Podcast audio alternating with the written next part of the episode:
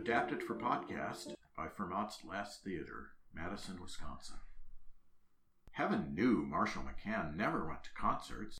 To be mounted upon the stage of Pittsburgh's Carnegie Music Hall in this fashion, beside Mrs. McCann and her old school friend Mrs. Post, as if he were a crank from Sewickley or some unfortunate with a musical wife, was ludicrous. His wife, too, was a sensible person, the daughter of an old Pittsburgh family as solid and well rooted as the McCanns. She would never have bothered him about this concert had not the meddlesome Mrs. Post arrived for a visit. A man goes to concerts when he's courting, while he's a junior partner. When he becomes a person of substance, he stops that sort of nonsense. Because Mrs. Post lived in Cincinnati, she was always keeping up with the world and talking about things in which no one else was interested, music among them. She delivered weighty opinions in a voice like a jovial bassoon. She had arrived only yesterday, and at dinner had declared, Kitty Ayrshire sings at the Carnegie Music Hall tomorrow evening. It's the sort of thing one simply cannot afford to miss. When McCann went to his office in the morning, he called the music hall and found that Kitty Ayrshire's recital was sold out. He telephoned his wife to that effect, and thinking he had settled the matter, made his reservation on the 11:25 p.m. train for New York. He had not meant to go until next week, but he preferred to be absent during Mrs. Post's incumbency. But soon enough his wife called him back. The enterprising Mrs. Post had discovered that 200 folding chairs were to be placed on the stage at the concert hall behind the piano, and they were on sale at this moment.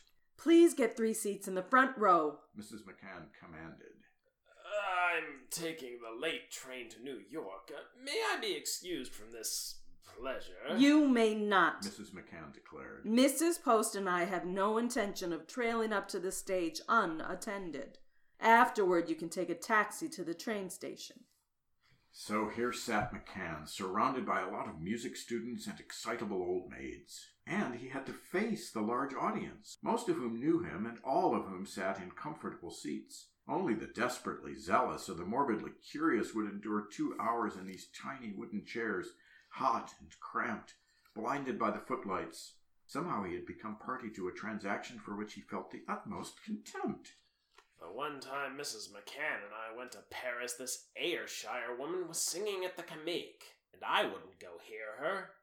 Even in Paris, where there's nothing any better to do. She was always being thrust in an American's face as if she were something to be proud of.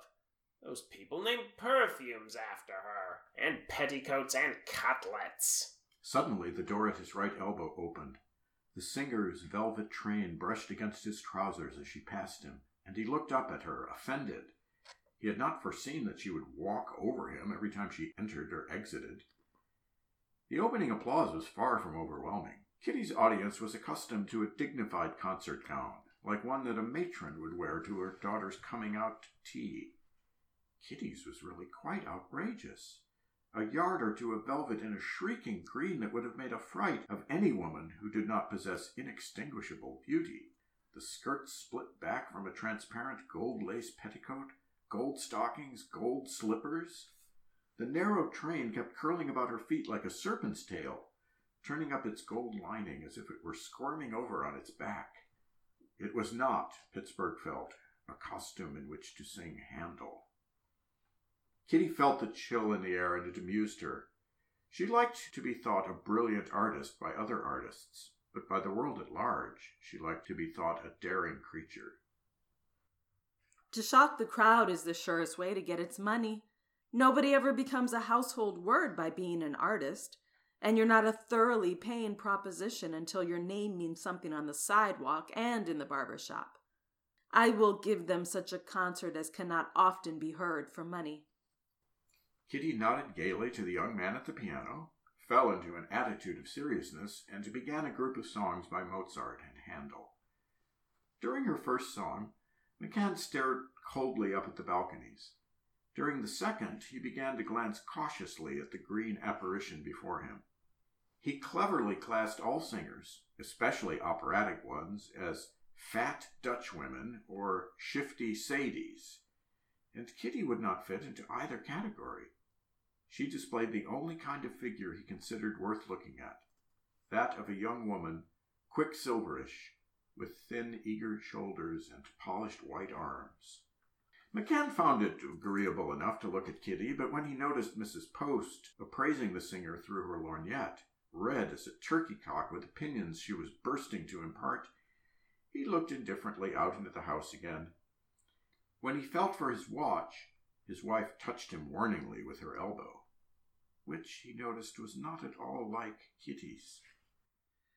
Though McCann would not have admitted it, a great many people in the hall actually knew what the prodigal daughter of their country was singing, and how well she was singing it. They thawed gradually under the beauty of her voice and the subtlety of her interpretation. She had seldom sung in concert, and they had supposed her dependent upon the accessories of opera. Refined artistry was not what they expected. They even began to feel the wayward charm of her personality. When Miss Ayrshire finished her first group of songs, the audience expressed guarded approval. She smiled bewitchingly upon the people in front of her, and, after her careless bows, retreated to the stage door. As she passed McCann, she again brushed lightly against him, and this time she paused long enough to glance down at him and murmur, Pardon? The moment her bright, curious eyes rested upon him, McCann saw himself as if she were holding a mirror up to him a solid figure and a florid face, well visored with good living and sane opinions. A kind of pressed brick and cement face upon which the years had made no mark. A face in which cocktails might eventually blast out a few hollows. He had never seen himself so distinctly in his shaving glass as he did in that instant. After her prehensile train curled over his boot and she was gone, his wife turned to him and said, in a tone of moderate approbation, Very gracious of her, I'm sure. Mrs. Post nodded oracularly. McCann grunted. Kitty's second set, made up of romantic German songs, was altogether more her affair than the first. When she turned once to acknowledge the applause behind her, she caught McCann yawning behind his hand, and he saw her frown a little. Rather than embarrass him, this somehow made him feel important. Walking past after the second part of the program, she again looked him over curiously and took marked precaution that her dress did not touch him. His wife and Mrs. Post again remarked upon her consideration. The final set was made up of modern French songs, which Kitty sang enchantingly. At last she had her way with her frigid public. While she was coming back again and again to smile and curtsy, McCann whispered to his companions, If she has encores in store, I'd better make a dash for my train. Not at all, cried Mrs. Post. Miss Ayrshire sings in Faust at the Metropolitan tomorrow night. She'll be taking the same train as you. McCann once more told himself how sorry he felt for Mr. Post. At last Miss Ayrshire gave the people what they wanted the most popular aria from the French opera written for her and to her and round about her by a veteran French composer who greatly admired her, the last and not the palest flash of his creative fire. Though her audience clamored for more, she was not to be coerced, she who had stood unyielding through storms to which this was a summer breeze. She shrugged, blew them a kiss, and saved her last smile for that uncomfortable part of her audience seated behind her. As she nodded good night to the wooden chairs, she looked with recognition at McCann and his ladies. After hurrying these ladies into a taxi, McCann went over to the Schenley for a glass of beer and a rarebit before his train. Have to admit, I wasn't as bored as I'd expected. Of course, the cream of Pittsburgh were ridiculous, pretending to be uplifted by her. But the minx herself was all right. I've no rooted dislike for pretty women. Gay girls have their place in the world, but they ought to be kept in that place. His equanimity restored by his light supper, McCann lit a big cigar, got into his taxi, and bowled off through the dark, silent streets toward his train. At eleven o'clock, no restless feet were abroad. The ice glittered on the pavement and on the naked trees. The rows of comfortable houses looked as safe from the troublesome bubble of life as the Allegheny Cemetery. Suddenly the cab stopped. McCann thrust his head out the window. A young woman stood in the middle of the street, addressing his driver excitedly in broken English. An electric streetcar stood nearby, despondent in the sleet. The young woman, her cloak blowing about her, turned from the driver to McCann himself. Could you be so kind as to help us? It is Miss Ayrshire, the singer. The juice is gone out and we must get to the station. Mademoiselle cannot miss the train. She sings tomorrow night in New York. Could you not take us? McCann threw away his cigar and followed the maid to the streetcar. Miss Ayrshire, who had never doubted that a rescuer would be forthcoming, moved deliberately. Out of a whirl of skirts, she thrust one fur topped boot. By the street lamp, McCann saw a flash of gold stocking and alighted.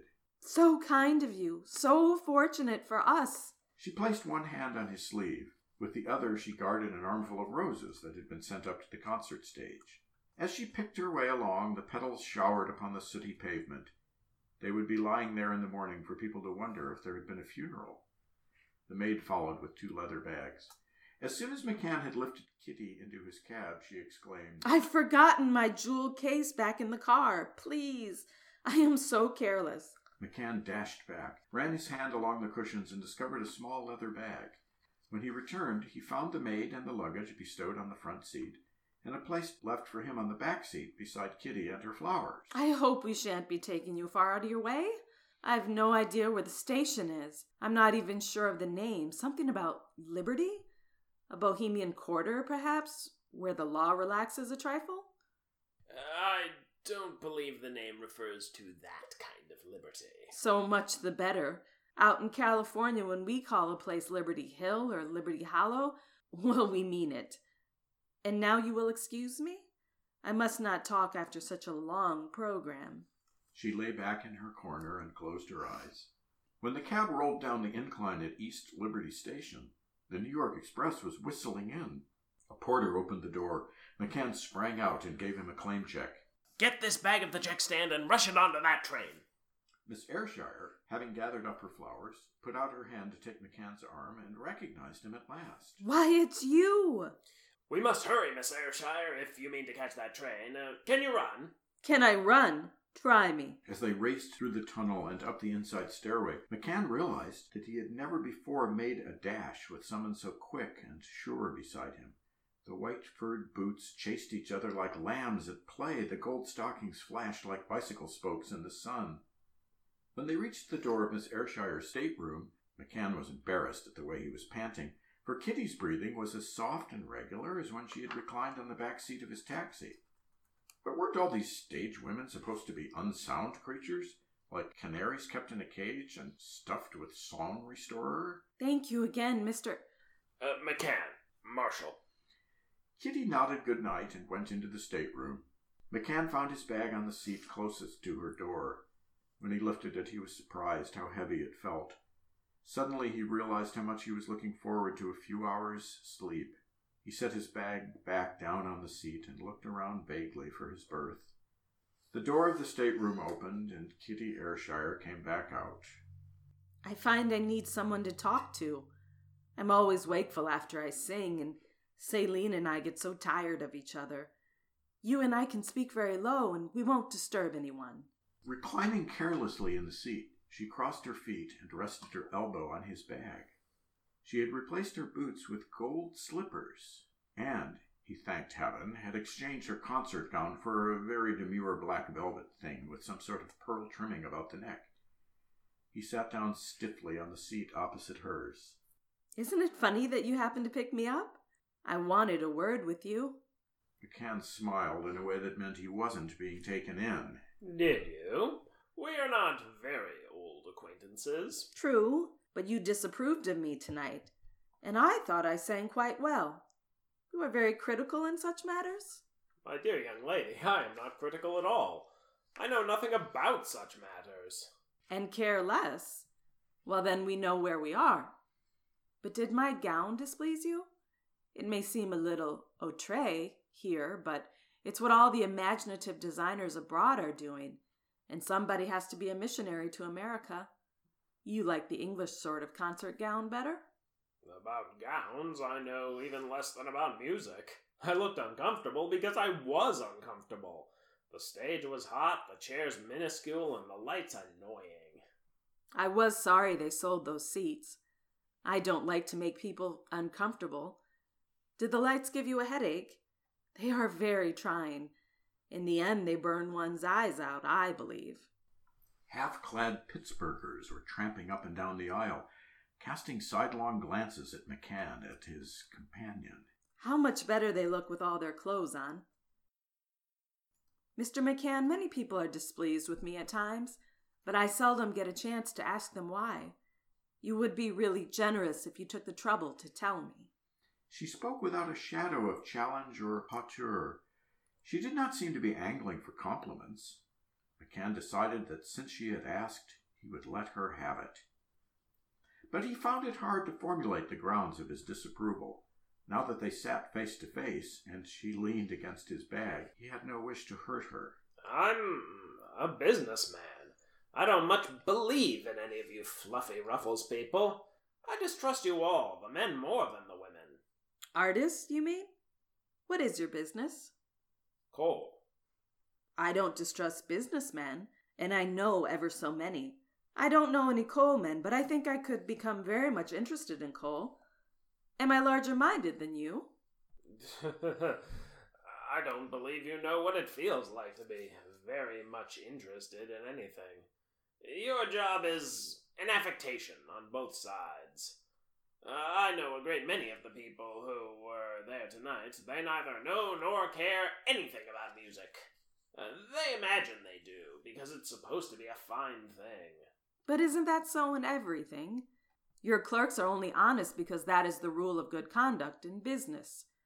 Do you know, I thought you would have something useful to say, but this is a sort of talk I'd expect from your office boy. By now, Kitty sat upright. She was the only one of her tribe he had ever seen that he would cross the street to see again. Those were remarkable eyes, penetrating, restless, somewhat impudent, but not dulled by conceit.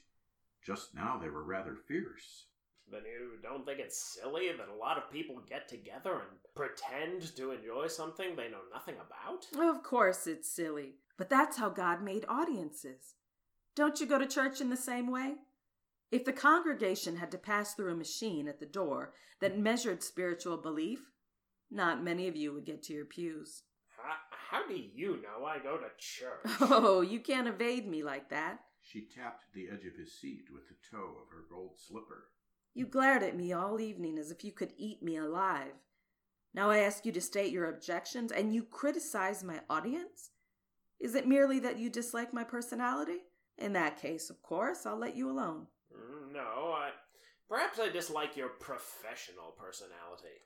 As I told you, I have a natural distrust of your kind. Natural? Why should you naturally dislike singers? Doubtless I should find some coalmen repulsive, and you may find some singers so, but I have reason to believe that I'm one of the less repellent. Granted. And I can see you're a shrewd woman to boot. But you are all such light people. Brilliant, some of you, but devoid of depth. Well, some things are meant to go deep and others high. Do you want every woman in the world to be made of cast iron? You feed yourselves on hectic emotions instead of helping to bear the burdens of the world. You're self indulgent. Oh, yes. Not all artists are, but I am. If I could once hear a convincing reason not to be, I might change. As for the burdens of the world, my dear sir, granting that the great majority of people can't enjoy anything keenly, you'll admit that I give pleasure to many more people than you do. And I am presently supporting 18 people. No other family in California ever had as many cripples and hard luckers as the one I had the honor of being born into. The only ones who could take care of themselves were ruined by the San Francisco earthquake some years ago and I give money and time and effort to talented students. Oh, I give more than that. To the really gifted ones, I give my desire, my light, if I have any. And I do that sometimes when I am tired to death. That is like giving one's blood. Kitty threw off her fervor with a slight gesture as if it were a scarf and leaned back in her seat, tucking her slippered feet beside her. If you saw the houses I keep up, the people I employ, the motor cars I run, and I do it with nothing but my voice and this slender frame. She's much like any other charming woman, except that she's more so. Her familiarity feels natural. She's not afraid of me or of herself. Well, I'm not afraid of her either. I could break her in two with my bare hands. Why shouldn't I be self indulgent when I indulge others? I can't understand your ethics. Now I think I understand Count Tolstoy's. I talked with him once about his book, What is Art? He believed we can exist only by gratifying appetites. But these are evil, and so we are always sad. In some miraculous way, a divine ideal was disclosed to us and gave us a new and higher craving, which we can only satisfy by starving all the others, because the ideal is dearer than any life our appetites can ever attain. One often feels that in art, especially in the greatest of all operas, which because I can never hope to sing, I love more than all the others. Perhaps you agree with Tolstoy? Uh, no. I think he's a crank, an extremist. A weighty word. You'll always have a world full of people who keep to the golden mean. Why bother yourself about me and Tolstoy? I don't, except when you bother me. Oh, poor man. They dragged you to the concert, didn't they? Those two ladies of yours? Of course. I might have known. Still, your morality seems to me nothing but the compromise of cowardice. When righteousness comes alive and burns, you hate it just as you hate and fear beauty. You want a little of each in your life, perhaps, but sterilized, the sting taken out. McCann studied the toe of her slipper. Uh, I hate that sort of fancy talk. With a woman, everything comes back to one thing. Does it? I wish I knew. I do think people are a good deal alike. You are quite different from anyone I've met lately, but there are a great many more like you at home. And even you, I believe there is a real creature down under these custom made prejudices that save you the trouble of thinking. If you and I were shipwrecked on an island, you would find that a woman has several qualifications, at least as important as that one you doubtless referred to. Yes, well, of course. I- I'm not laying down any generalizations. Oh, aren't you? Then I misunderstood. But let me ask you something. Haven't you any weakness? Isn't there any foolish natural thing that unbends you and makes you feel gay? Uh, I like. I like to go fishing. I like the woods and the weather. Playing a fish, working for him. I like the pussy willows and the cold and the sky, blue or gray. Night coming on. Everything about it. And you want to believe that light girls like me only care about shopping and theaters and hotels? And about the one thing that everything comes back to? You amuse me, you and your fish. But I mustn't keep you any longer. I've given you every chance to state your case against me, and I believe you don't have a case, only a grudge. I believe you are envious. You wish you were a tenor and a perfect lady killer. She rose and then paused with her hand on the door of her stateroom. Dream of me tonight, will you? Of me and not of either of those ladies who sat beside you at the concert. It doesn't matter much whom we live with in this world but it matters a great deal whom we dream of. Oh, how deeply he blushes! You are very naive, after all, and so afraid of anything new. I want to try new things, new people, new religions, new miseries, even. If only there were more new things. If only you were really new, I might learn something. I'm like the Queen of Sheba. I'm not above learning. But you, my friend, are afraid to try a new breakfast cereal. The world isn't held in place by gravity, but by the lazy cowardice of the people on it. All the same, I'm going to haunt you a little. Adios.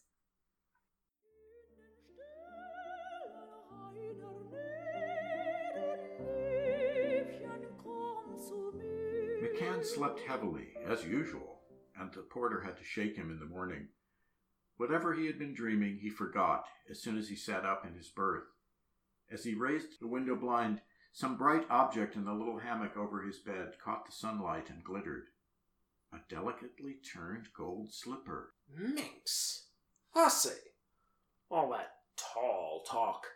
Probably got it from some man, some hanger on. Learned it by rote like a parrot. Did she put this thing in here herself last night, or did she send that sneak faced Frenchwoman? It's outrageous. He wondered if he had been breathing loudly when the intruder thrust her head between his curtains. She was conscious that he did not look like Prince Charming in his sleep. Before he stepped into the washroom, he wrapped the slipper in his pajama jacket and thrust it into his bag in case the porter should start to make up the berth in his absence. He escaped from the train without seeing his tormentor again. Later, in his room at the Knickerbocker Hotel, McCann threw the slipper into the wastebasket, but the chambermaid, seeing that it was new and mateless, thought there must be a mistake and placed it in the closet, where he found it when he returned from the theater that evening. Considerably mellowed by food and drink and cheerful company, he decided to keep it as a reminder that absurd things could happen to people of the most clock like deportment. When he got back to Pittsburgh, he stuck the slipper in a lockbox in his vault, safe from prying clerks.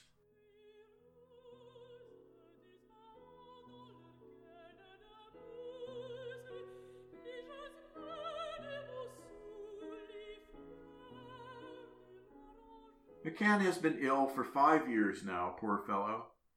He still goes to the only place that interests him, the office, but his partners do most of the work, and his clerks find him sadly changed. Morbid, they call his state of mind. He has had the pine trees in his yard cut down. They reminded him of cemeteries. Alone at the office on Sundays or holidays, he takes his will and his insurance policies out of his lockbox Sometimes he takes out the tarnished gold slipper and holds it up to the light, turning it over and over in his hand while his essential papers sit there on his desk. When McCann drops over some day, the slipper will puzzle his executors. As for Kitty Ayrshire, she has played so many jokes since then, practical and otherwise, that she has forgotten the night when she threw away a slipper to be a thorn in the side of a just man.